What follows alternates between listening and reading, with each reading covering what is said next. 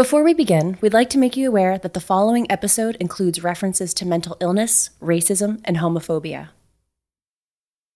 We've got super exciting news. Appalachian Care Chronicles has been renewed for a second season with the support of the Claude Worthington Benedum Foundation. That means we get to make four more episodes featuring healthcare professionals from across our region. The helping professions represent a huge range of occupations, starting with the roles that people usually think of, like doctors and nurses, psychologists, and paramedics. But the healthcare sector is even more diverse than that, and it takes everyone to get communities the care they need. We at Appalachian Care Chronicles want to talk to everyone who makes an impact, from the folks on the ground who draw blood or repair medical equipment, to the record keepers, the research analysts, and the administrators who see the sector from a bird's eye view. We want to know how regular people found pathways to become healthcare specialists, from the ultrasound techs to the pharmacists to the dentists, the physical therapists, we want to hear from everyone who found their purpose and their path in healthcare. Renewing for a second season also means that we're booking pre interviews with potential care chroniclers. If you work in the healthcare sector and want to share your story with the next generation of helpers, leave us a voicemail at 304 691 0349. That's 304 691 0349. Give us basic info about yourself, your location in Appalachia, a brief description of what you do for work, and how best to contact you. While you're at it, tell us a story about what made you go into healthcare.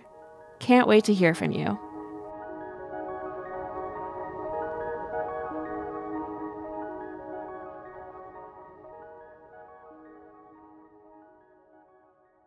None of this is easy. I know you've heard me say that a thousand times. I would never lie and say, "Oh, this is easy." Like that's not. It's not easy. Why do you keep doing it? Because I love it. I love people. I love people. I love talking to people. I love getting to know people, no matter where they're at. I just, I have always liked people. I think that's why social work found me because that's, I'm that person. Like, I'm like, no, come over here. Like, what's going on? I'm the person that just interrupts people in the middle of a conversation just to get to know them.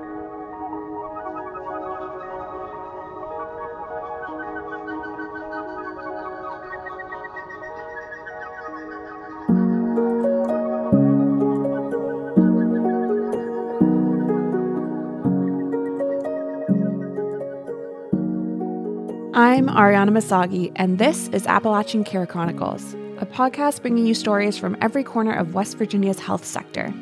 Join me as we journey alongside a variety of problem solvers, change makers, and daily helpers, all working behind the scenes and on the front lines to care for our communities.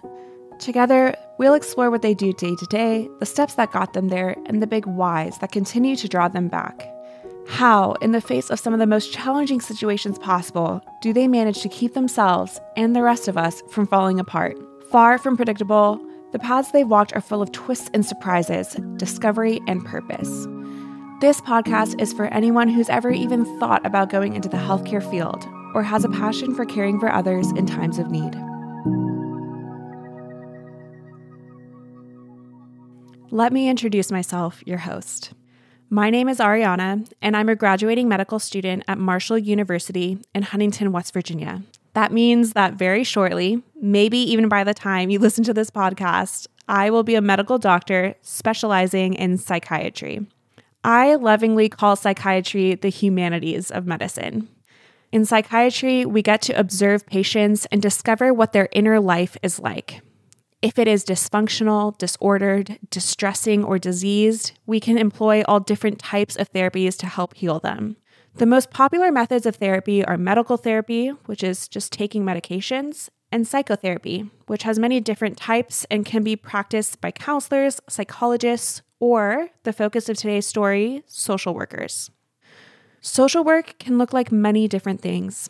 As I just mentioned, it can be doing therapy, either one on one or in groups, for anything from substance use disorder to anxiety. It can also mean helping people find housing or getting them the resources they need to apply for a job.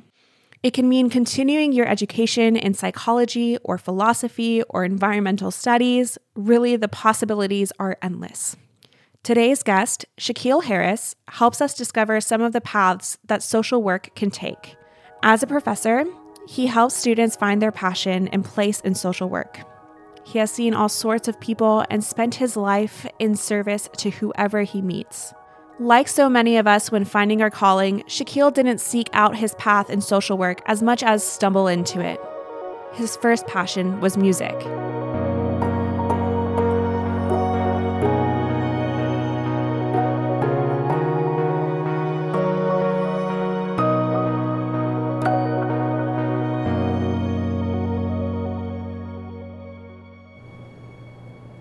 You know, my parents raised us, but I do think that my grandmother was an inaugural part in where I am today.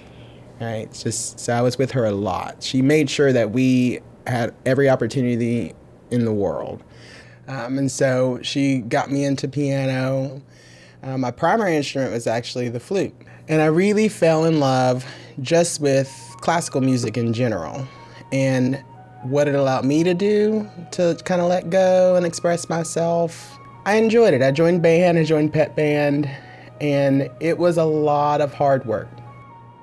After playing in band all throughout middle and high school, he was admitted to Marshall on a music scholarship. But then things got hard.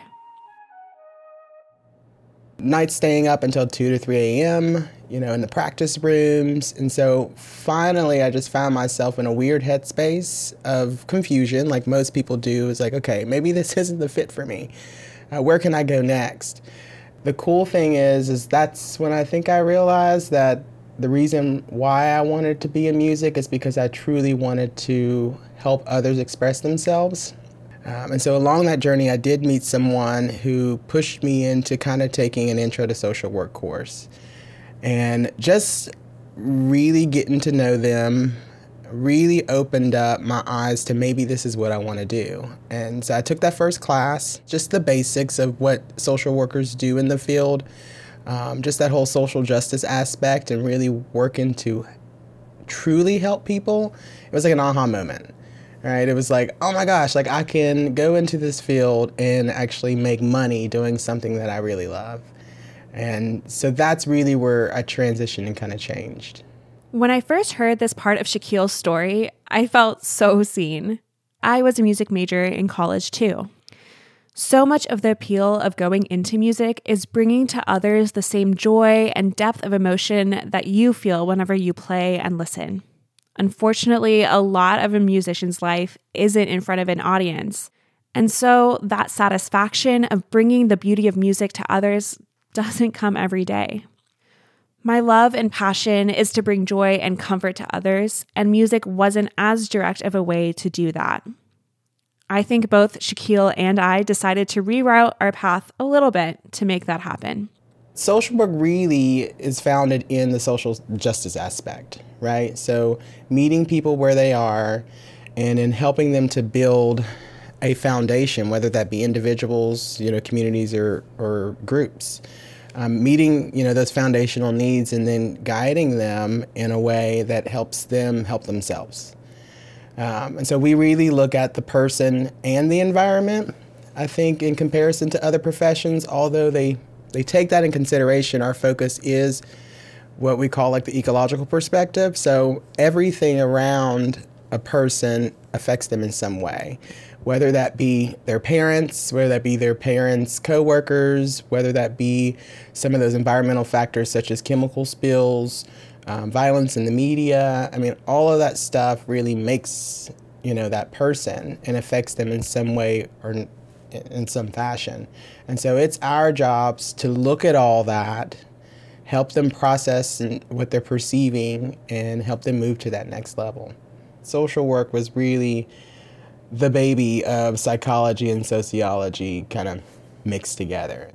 Sociology just looks at at the at the community as a whole.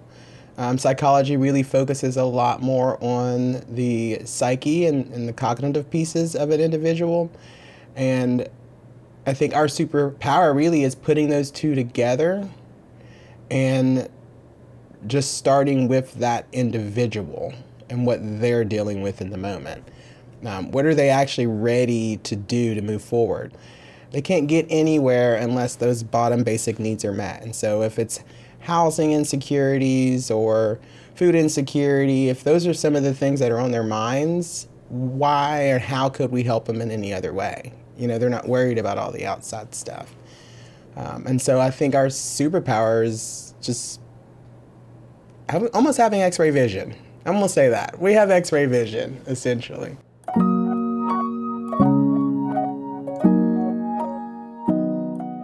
At the end of the day, as Shikeal said, it really comes down to helping people express themselves, which is so powerful, especially when you're helping people through their hardest days, such as learning they've been diagnosed with a terminal illness.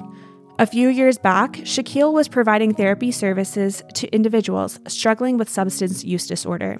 He conducted an intake with a new patient, and together they began to craft a plan for the patient's recovery. Then the hour was up.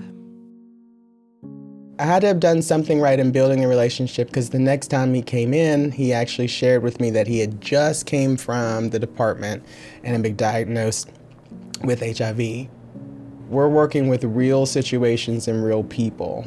And it's not easy, but it's extremely important.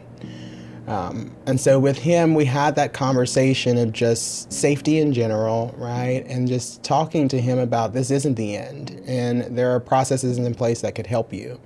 Um, there are medications that we could talk about. You know, we can continue to move on with therapy. We can work on several different things in therapy to kind of help you process that a little bit better um, and really just maintaining his overall health and his mental health.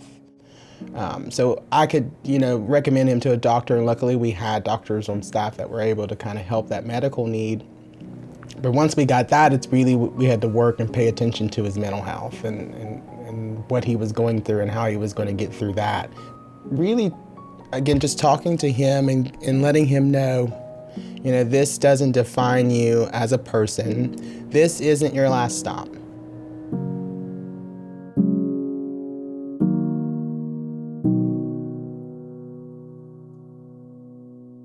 I'm going to interject here to take some time to learn about HIV while we're on the topic.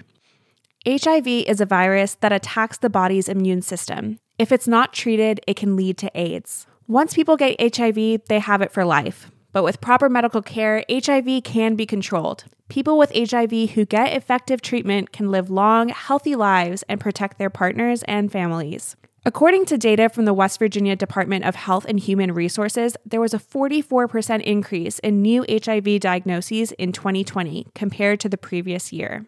One of the main factors increasing rates of HIV is injection drug use. This is a particular problem in West Virginia, which has one of the highest rates of injection drug use and substance use disorder in the United States. A major challenge for managing HIV is the stigma surrounding it, which can prevent people from seeking testing and treatment or disclosing their status to others. This stigma can also lead to discrimination and isolation for those living with HIV, which can have negative impacts on their mental and physical health. It's all about empathy right? I think there's a confusion between what sympathy and empathy is. And when you ask someone, they're like, what is, like, it's this or that. But remember that empathy is not only understanding where a person's from, but really trying to put yourself in their shoes um, and communicating that in a way that they feel as if you under you know you truly understand. Um, it doesn't mean that you have to have experienced it, right? But you're but you're attuned to them essentially. You're there in the moment, you're present in the moment, and they're the only thing that matters. And so that's what I think is, is a takeaway from this is, you know, if you see someone or have a feeling if someone isn't doing okay, ask them if they're not doing okay.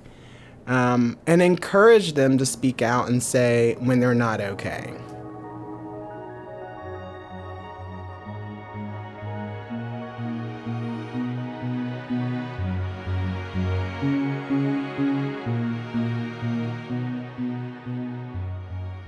Appalachian Care Chronicles is made possible thanks to the West Virginia Higher Education Policy Commission and Claude Worthington Benedum Foundation, serving communities in West Virginia and southwestern Pennsylvania since 1944.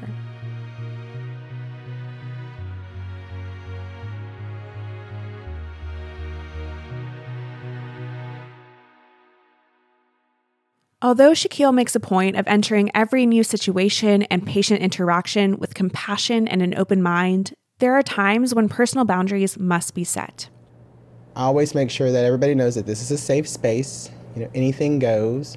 Um, I want us to be able to communicate in a way that if something's bothering you, you can say it and I, there won't be an issue with it. And the same, if something's bothering me, then I want the freedom to say that too. And I just say it. That's, I just put that out there. Um, and then again, when I hear certain things or when certain things come up in sessions, I speak that. I say that out loud. Shikeal had just moved to southern West Virginia and was working as a therapist at another agency there in a small, rural town with a population that was 99% white when he found himself tested professionally in a way he had never had been before. I did have a few patients who had difficulties adjusting to me as a therapist just because I'm black um, or because I'm gay.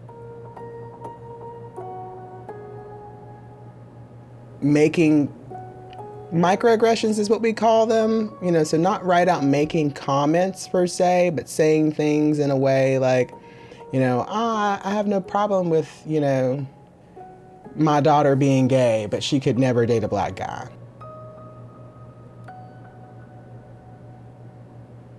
That comment was made, and I actually said, you know what, maybe we need to end, you know, session. And I just poured out what I was feeling in that moment. I was just like, I just feel I'm offended, you know, in this moment. I don't think that was appropriate. Um, you know, so I'm going to end this session a little bit earlier to kind of collect myself. And I was very vulnerable with that. And he left. I thought he was never going to come back, but he did come back. And he came back that next time and he actually apologized, which was like, whoa, like you apologized to me. But I think that's all in what we, what I'd already set the stage for. So I did help someone by saying something. And I and like I said, I think if one person shows someone that they care, it opens up the door for so many opportunities. Studies have always shown if we open that door for communication, they feel more comfortable later down the road to have that conversation. Because that's the idea, right? Is if we start talking about anything, start talking about it, they'll be more amped to open up and talk about it and help themselves. And so that's the good feeling of it. Like I just like how difficult it is and working through some of the things and on the, coming out on the other end and a client really being happy and excited that they've made all these accomplishments. And together we can say that was hard, but it's not going to be as hard moving forward. Social work in particular pays careful attention to how people are shaped by the systems and communities they're part of. There's a fundamental understanding that in order to make true, lasting change in individuals' lives, we have to build a better society too. And many avenues exist to do just that. It is such a diverse field. It's what you make of it. With my BSW, I started off working in a foster care agency, a private agency, so I was able to be what they called a home resource coordinator. So I went and you know made sure that all the things were checked off the list to open up a new foster home, uh, and did some of those trainings with all my foster parents to prepare them for kids that enter the home. Got my MSW, working on my uh, play therapy certification, also my independent license, but I'm finishing up my MBA, which I like the more administrative side of the social work field um, which I can see that opening up a lot more doors for me, just understanding how bigger macro systems work, right? So most of what you're going to get when you start out is micro level, person on person. But if you really work towards, you know, higher education, then you can start working on a more macro, macro level.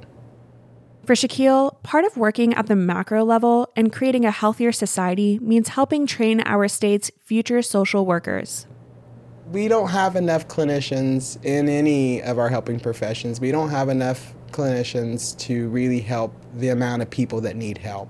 I want to really help train that next generation of clinicians. I really believe in that. I, you know, through what we're talking about and how we operate in the classroom, I want to prepare you to the best of my ability and encourage you, you know, to continue to grow within yourself that way, when you do get these positions, because you know, we are coming up to a lot of people retiring, and so there are going to be a lot of people moving into higher positions. And you get these positions, and you not only know what you're doing, but now you have the power to make actual change, and you're confident in that. Again, it's not easy, but it's fun, and it's so to me, it's probably one of the most rewarding professions to be in.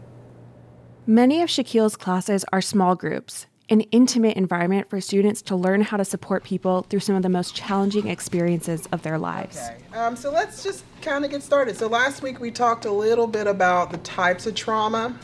Um, and then I want to make sure that we get to a biopsychosocial point of view. Uh, before we get started, any questions? I just put through a play therapy course or an intro to play therapy course, and so that'll give them an opportunity just to learn about some of the interventions you can use with with children, such as art, um, sand tray, um, using other mediums like just play in general, so block building. Uh, so they'll do a lot of very hands-on, get in the floor kind of stuff in that course um, and just the, the process of play therapy in general. So this class is kind of like the beginning of that, but uh, the play therapy introduction actually gives you an understanding of how important it is. Um, I also teach on our online program, so I have an administrative uh, track for the MSW, and so I get to teach that leadership course, and then also in the spring I get to teach a social policy course or mental health policy course. Hopefully, in the future, I'll be adding more and more.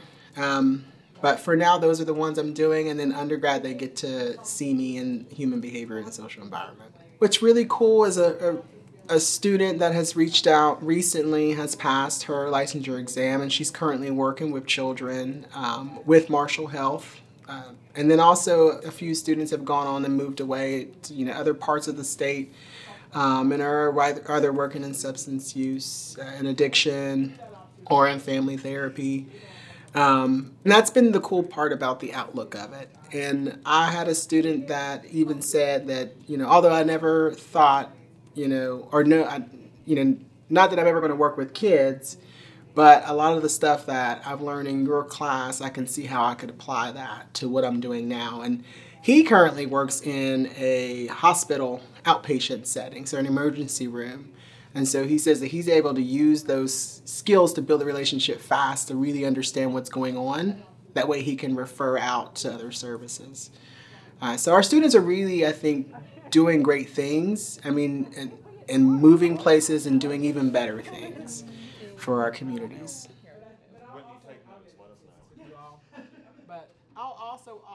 Here in Appalachia, the need for new social work and mental health care professionals is immense. Our population to provider ratio is about 35 to 50% lower than the national average, with rural counties demonstrating the greatest health disparities due to their barriers to care, like poor transportation, financial limitations, and persisting stigma, to name just a few. But these obstacles can be overcome, and that starts with equipping young professionals with the tools necessary to return to their hometowns to provide the type of care that they know would have benefited their families, their neighbors, and themselves growing up. The type of care that will turn their present communities into places where their own children can thrive. There's this weird thing, and we're in Appalachia, and that's what we do, right? Like, we keep things within. Everything's always taught to keep things within your family. Don't talk about it. I mean, there's so many things we can, you know, so many conversations we can have going down that road. But I think we need to change that and we need to say it's okay to be sad and say that you're sad. It's okay to be angry and communicate with someone and say, I'm angry. You know, I think there's a fear if I say, Are you, how's your day? Or are you doing okay? that someone will actually say, I'm not okay. And then we're like, oh my God, what do we do next? You know what I mean? Um, but it's not really about what you say after that, it's what you do after that, right? So maybe it's all they need is just a hug, or maybe for you to kind of guide them to sit down and talk more about it. Just listen. And that's kind of what I feel like I do, is just listen.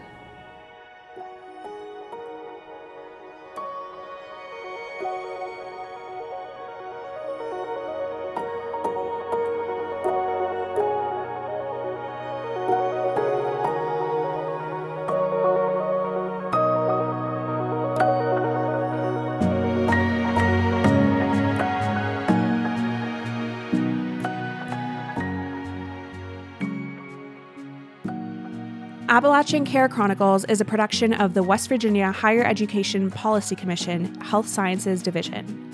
Special thanks to the Claude Worthington Benedum Foundation and the College of Health Professions at Marshall University for their support.